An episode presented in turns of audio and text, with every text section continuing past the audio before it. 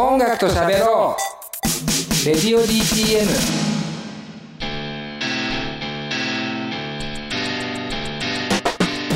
はい、プレイリストで聴いている方は、マンチューの2020年ベストソング3曲をお送りしました。1曲目がセロで FDF、えーそして2曲目が黒田拓也で Do No Why、えー、44メルローリワーク、え3曲目がポップ死なないでで夢見る熱帯夜。でお送りしました。はいえー、いや、ちょっといい話だったからな。泣いちゃ、泣いちゃいそうだな。えー、泣いちゃいそうだなって思ってたのに結構上げてきたってなる。ここでトーチじゃんって思ったもん。2回目の。そう、2回目のトーチ。トーチパート2だよ、もう。まあまあ、とりあえずちょっとマンチュー、はい。そのベスト曲、ちょっと解説お願いしますよ。はい。えっ、と、私はいつも曲を聴くときに歌詞とか、そういったものにすごく注意して、うんなんか注目して聴いちゃう、歌詞を楽しんじゃうタイプなんですけど、はいはい。でもちょっと趣向を変えて、音楽を体で楽しむ曲をうん。聴こうみたいなはいはいはい。テーマがちょっとあって、えーセロとかを聴いたんですけど、うん。セロの FDF はもう本当にマジで去年一番踊った曲うーん。ですね。もう何するにもセロを聴いてたうちで踊ろうだ。じ。もううちで踊ってました。もう誰にも見せられない感じで、かなり激しめに踊ったのが FDF ですね。いいね。いいよねいいですよ。で、黒田拓也さんは、単純になんか、何気なく Spotify 聴いてる時に、うわ、めっちゃかっこいいのいいるじゃんって思って、うん。うんえー聞いてたら、なんかあの、車の CM かなんかにちょっと使われてるかな、今。あ、そうなんだ。かなんかの曲になってて、へいへい。それでテンションが上がって、また聴いてるみたいな感じ。うーん、ねまあセロはさこううん皆さんご存知、えーだと思うバンドなんですけど、まあ黒田さんとかまだねまだっていうか DTM でも話してきたことのないような人ですけども、あのまあえっ、とシンガーソングライターとかじゃないんですよねトランペットの方ですよね、確か。はいそうですトランペッねトの方で。あの僕もめちゃくちゃ聞いててあのフライムダイスーンっていうアルバムがね出て、うんあのうんジャケットがものすごいギランギランのグラサンかけた いや、本当本当何なんだろうって思ったんですけど、最初見た時は。うんすごいいいですよね。うんまあ、あのギラギラ感のも良かったなと思う。なんかさっきの話の続きに全然なんないんだけど、あのぜひ俺はゲストであのお話聞きたい人ですね。あんまりこう、管楽器奏者来たこと多分一度もないかな。奏者でうん活動っていうのはないから、なんかその管楽器の可能性とかも含めて、なんかいろいろ聞いてみたい人だなっていう感じは僕は、えーしましたね。ぜひとも皆さんね、アルバムも聴いてください。はいで、で、えーポップ死なないでは、うんあの、ゴッドタンってあテレビあるじゃないですか。あーはいはいはいあれで、えっ、と、別の曲が使われてたんですね、エンディングに。うんうん。で、それを聞いた時に、うわ、何これかっこいいと思って、うん。調べて、Spotify で聞いたら、夢見る熱帯夜が一番刺さったっていうか、えー、なんか、良かったです。あ本当に？お俺聞いたことない正直言うと聞いたことないですねポップ死なないではんなんか、バンドなの？えっと、二人組なんですよ。で、ピアノ、ボーカルの女の人と、ドラムの男の人なんですけど、うんうんそのドラムの男の人が確か曲を作ってるんですね。うんうんうんうん。で、曲、声とかは、ちょっとユキさんとか似てる感じなのかうな。ん。だからちょっと強めの声なんですけど、はいはい力強い感じなのね。最初なんかアニメ声なのかこれはみたいな感じじがちょっとしたんですけど、うんサビのところとかの強さとかはめちゃくちゃなんかかっこいい。アニメとは一線をかぶしたかっこよさがあって、アニメ声とかとは違うっていう。うんでうん二人組なのにこんなに厚みがあるんだっていう感じなるほどねですね。ちょっと聞いてみますぜひおすすめです。まあマンチュのベストソング3曲いいっすね、なんかまあもちろんさ俺らバランス取ってますから被らないようにしてる部分は正直あるんですけど。でも結構あれだよね。あのみんな全員違うのもいいね。そうね。ああそういうの聞いてるんだ。って俺結構新鮮だった。イワッティのダオコ×スチャダラパーとか。確かに。それ聞いてんだ。ね。まんちゅうもね、ポップ死なないとなんかどんどん掘ってるんだねって思って、すごい感心しちゃいましたけど。いや、やっぱ音楽っていいですね。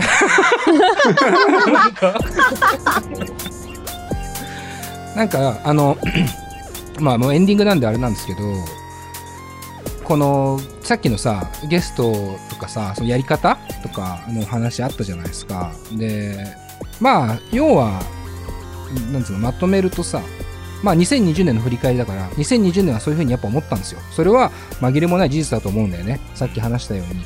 やっぱり今まで通りにはいかなかった。うん。で、逆に言うと今まで通りやろうとしすぎたことによって、それを、あの、別のクリエイティブ脳になかなか変換しづらい、うんえー状況を自分たちで作っちゃっていたっていうところが、あ、要は思い切ってちゃんと企画にして、その内容を楽しくして俺らだけでやってもよかったんだけど、なんかどっかでインタビュー、今回はゲストを呼んでできない。ってなってからの脳みそだったりとか、なんかやっぱどうし、それがまた初めての状況だったから、整わなかったよね。いつになってもなかなか脳みそがというか。だから、それを、まあ、2021年っていうのは、まあ、リセットボタンを押すわけじゃないんだけども、一回立ち返って、何が一番面白くて、まあもちろん今まで通りもちろんゲストに来てもらって、あの話すことはたくさんあると思いますよ。たくさんあるし、呼びたい人もたくさんあるんだけど、それと同じか、それより多いぐらいに、やっぱやりたいこと、それ以外で、うん、レディオ DTM っていう番組でやりたいことっていうのは、金子さんを筆頭に、やっぱまだたくさんあるはずなんですよね。で、あるんだよね。そう。だから、まあ、根本の楽しい番組作りをしていこうっていうのは、やっぱり変わらないし、うん、まあそのやり方とか、あの、ペース感とか、じゃあ毎週毎週ゲスト来てもらってインタビューできるかってそれはわからないけど、ただ、楽しい番組を作ろうという気持ちで、あの、やるのは変わらないのかなっていうのがあるから、まあ、うーん、まあ、結局のところ変わらずやるみたいなことになるんですけど、なんか一個でも気持ちは、あれだよね。こうやって話をして2021年って、まあ節目ただ年が変わっただけですけど、あの、それによって、なんか一個こう、新鮮なというか、うん、また始めていこうみたいな、そうですねなんか、今日でレディオ DTM 的なちょっと大掃除をした感じはちょっと個人的にはしてるってああ、わかる。すごい、ううんん、いい表現だね。大掃除した感じするね。うんだまあ、綺麗になりましたから。一まあ、ちょっとまだ埃が端っこの方に溜まってますけども。それは無視なんで、基本的に やっぱ、あのーなんかこう、新たな気持ちでできればなって思うのと、あともう一個ごめんなさい。えっと、音楽的な話でもあるんですけど、先週2021年になったっていうか、2020年から2020年代に突入したって話をしたじゃないですか。で、これって、やっぱり、あの、僕と金子さんは特に、まあ、90年代からずっと音楽は聴いてると思うんですよ。で、これ90年代の呪縛っていうものにも結構囚われてて、正直。俺はね。うんうん多分金子さんも俺そうだと思ってるんですよ。そのポップスの概念とか。そうだと思います僕あんま更新されできてるって自信持っては言えないうん、うん、うん。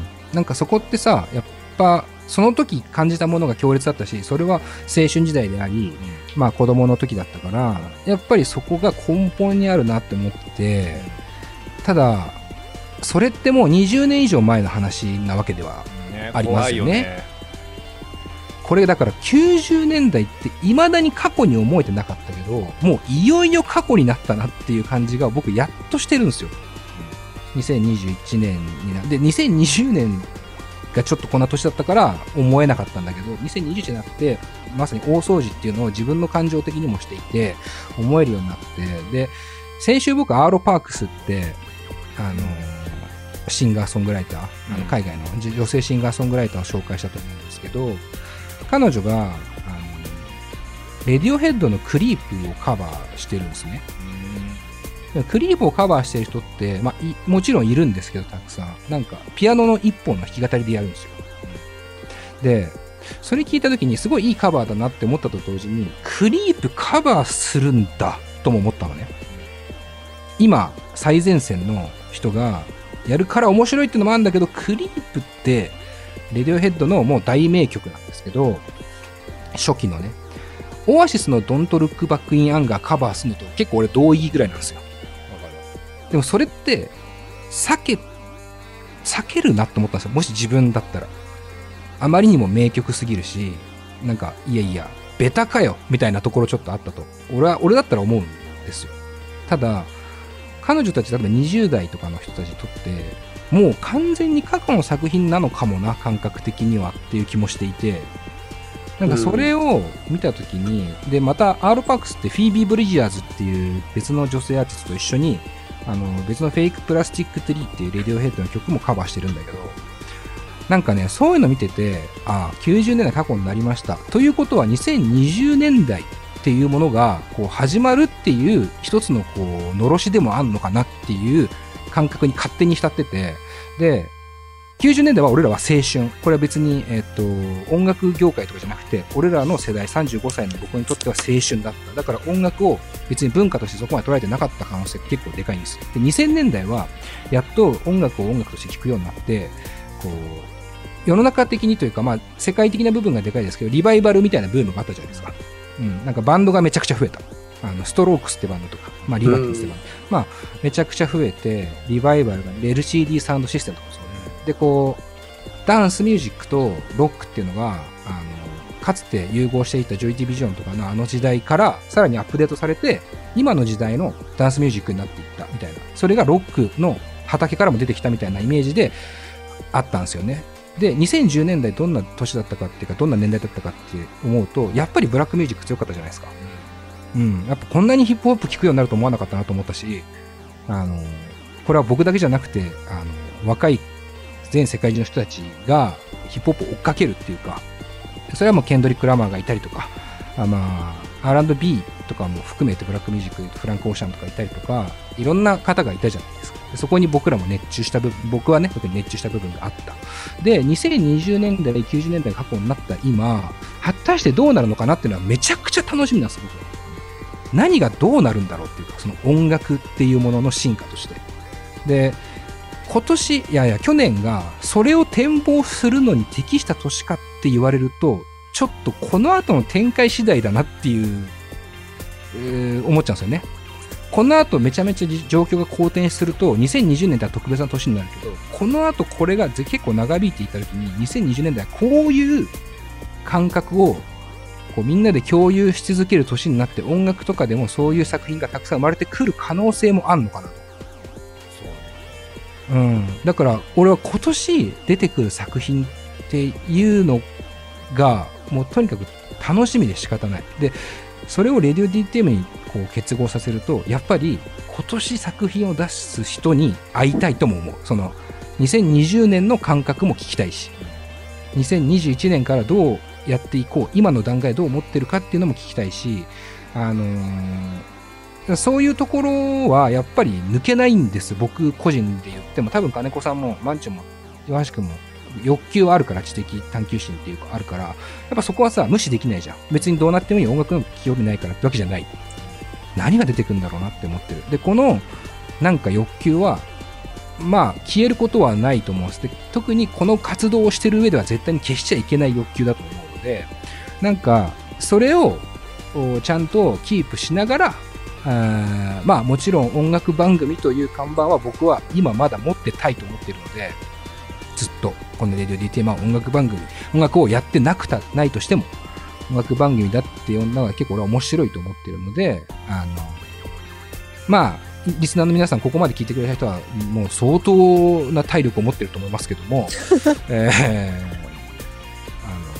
あの音楽のことをちゃんと僕は喋りますし、あの、カルチャー全般のこともちゃんと喋りますし、それをあくまでも、えー、流行とかではなくて、僕らの価値観として表現していく。で、それに対して、マンチューとかイバッティとかの力も、どんどんどんどん多分増えていくし、で、金子さんにやりたいこともどんどんどんどん、えー、出てくると思いますから、えー、まあ、いろいろこう、まあ、後半話しましたけど、えー、まあ、続けてはいくので、期待して、えー、ぜひとも好きな人は、聞き続けてほしいなっていう気持ちにはなっております。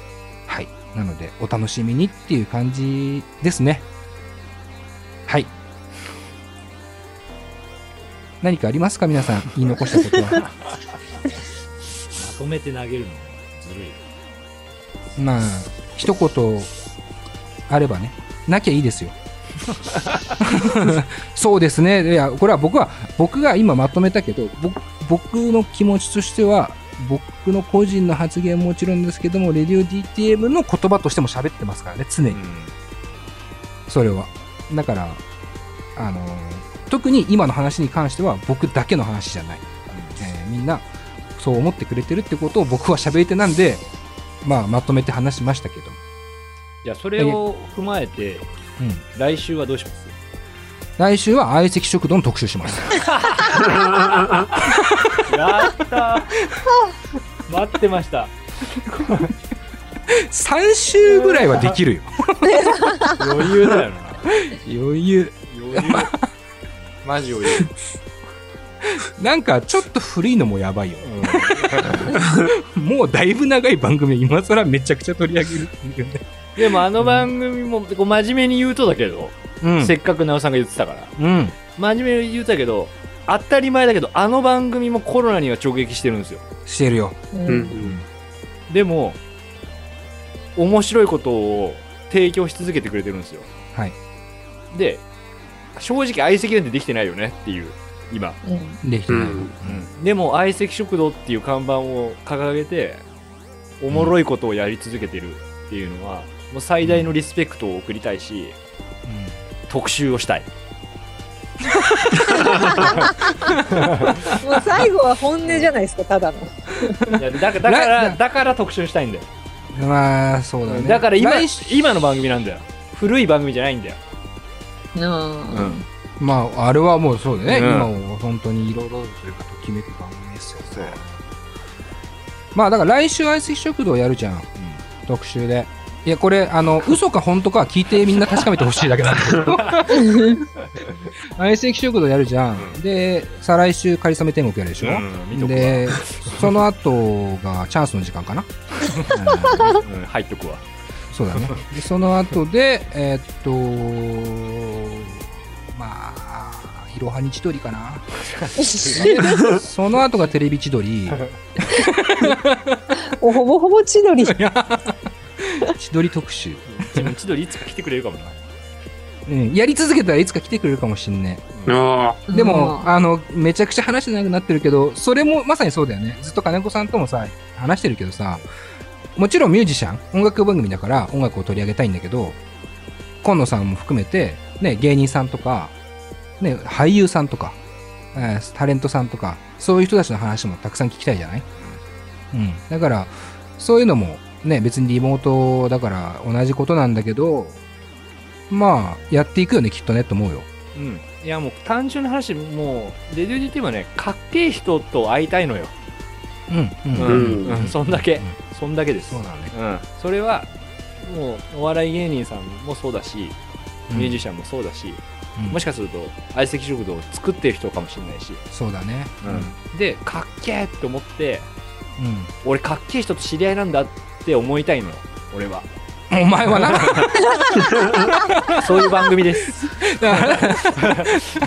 あの、みんなあれだから、うんあの、金子さん、ラジオのディレクターでめっちゃやってるみたいな、まあ、ちょっとやり手でとかっていろいろ思って面白く考えてたと思うけど、シンプルにミーハーだから。有名人と仲良くなりたいんだから。でもそれは大事なんだよ。有名人取ったわけじゃないですけど、うん、なんかでも大事、そういうことだよ、でもまあ本当に。まうん絶対それは大事だもん。うだってそ、そんなのぐらいないと、って思うもん、俺は。んいやそれがそ自分の仕事に直結してる場所にいるんだから。そうだから俺はすごいね、うん幸せな人生ですうん。そう思います。そうと思いますただまあ本当あーまあ溝差すようだけどお前の人脈のために俺はやってねえからね分かってる俺あくまで俺だから俺の面白い俺の番組利益作ろうぜ一緒にそうそう面白い番組作った結果俺はそういうふうになるところをた楽しみにしたいしナウさんはナウさんで楽しみにをしたいしだからイワッティとマンチューにもそれぞれせっかくどうせやってんだからここを通して自分にとって楽しい利益を得てほしいなと思います。もうすでに得てるとは思うあ信じたいですけどっていうことそうだね。言ってくれた言葉がね、うんありましたから、えーまあそれは俺ら俺と金子っていう、まあ、言ったらこう中枢の人間からしたらすげえ嬉しい。ね、言葉だったから、まあ、今後もどうにか一緒にやれればなと思う。あと最後に一個だけこう今まで出てくれたそのミュージシャンの人たちとか、うん。あのまあ、今日も流した折坂君とかもそうだしあの本当に MOROHA もそうだよね、うん。めちゃくちゃ仲良くって。で正直その人たちは仲いい友達なだけじゃなくて本当にこう分かち合えた人たちいろんなものを共有し合えた人たち。でその人たちが愛してくれた部分があったからこそ俺らは多分11年に2年続けてられてるんだよでその人たちにその人たちの顔に泥を塗るようなことはしないしあの、まあ、俺らは俺らで楽しいことを追求していくのがうん一番の恩返しだと思うので、あの今後も、まあ、あの気にしてくれてる方たくさんいてあのと思ってるので、えーそういう人たちとはそういう人たちはとかそういう人たちともね2021年ねたくさん話して楽しいことをね共有していきたいなと思いますよね。はい。はい、はい。というわけでうん何特集なんでしたっけ？えープレイリストで遊ぼう。2021幕開け編、えー後編を言うほど遊んでもねねえし。何？さプレイリストほぼ使ってねえ最後に何分回したか発表しましょうか。ああいいっすね。仮初めの話もしたんで。うんうん。本日の収録時間、え2時間24分です。えじゃあカリスマの3時間と一緒だ。できるな。じゃあどっちが濃いかはリスナーに委ねるわ。薄くて長かったのか。はい。じゃあまた、えー来週お会いしましょう。佐藤直でした。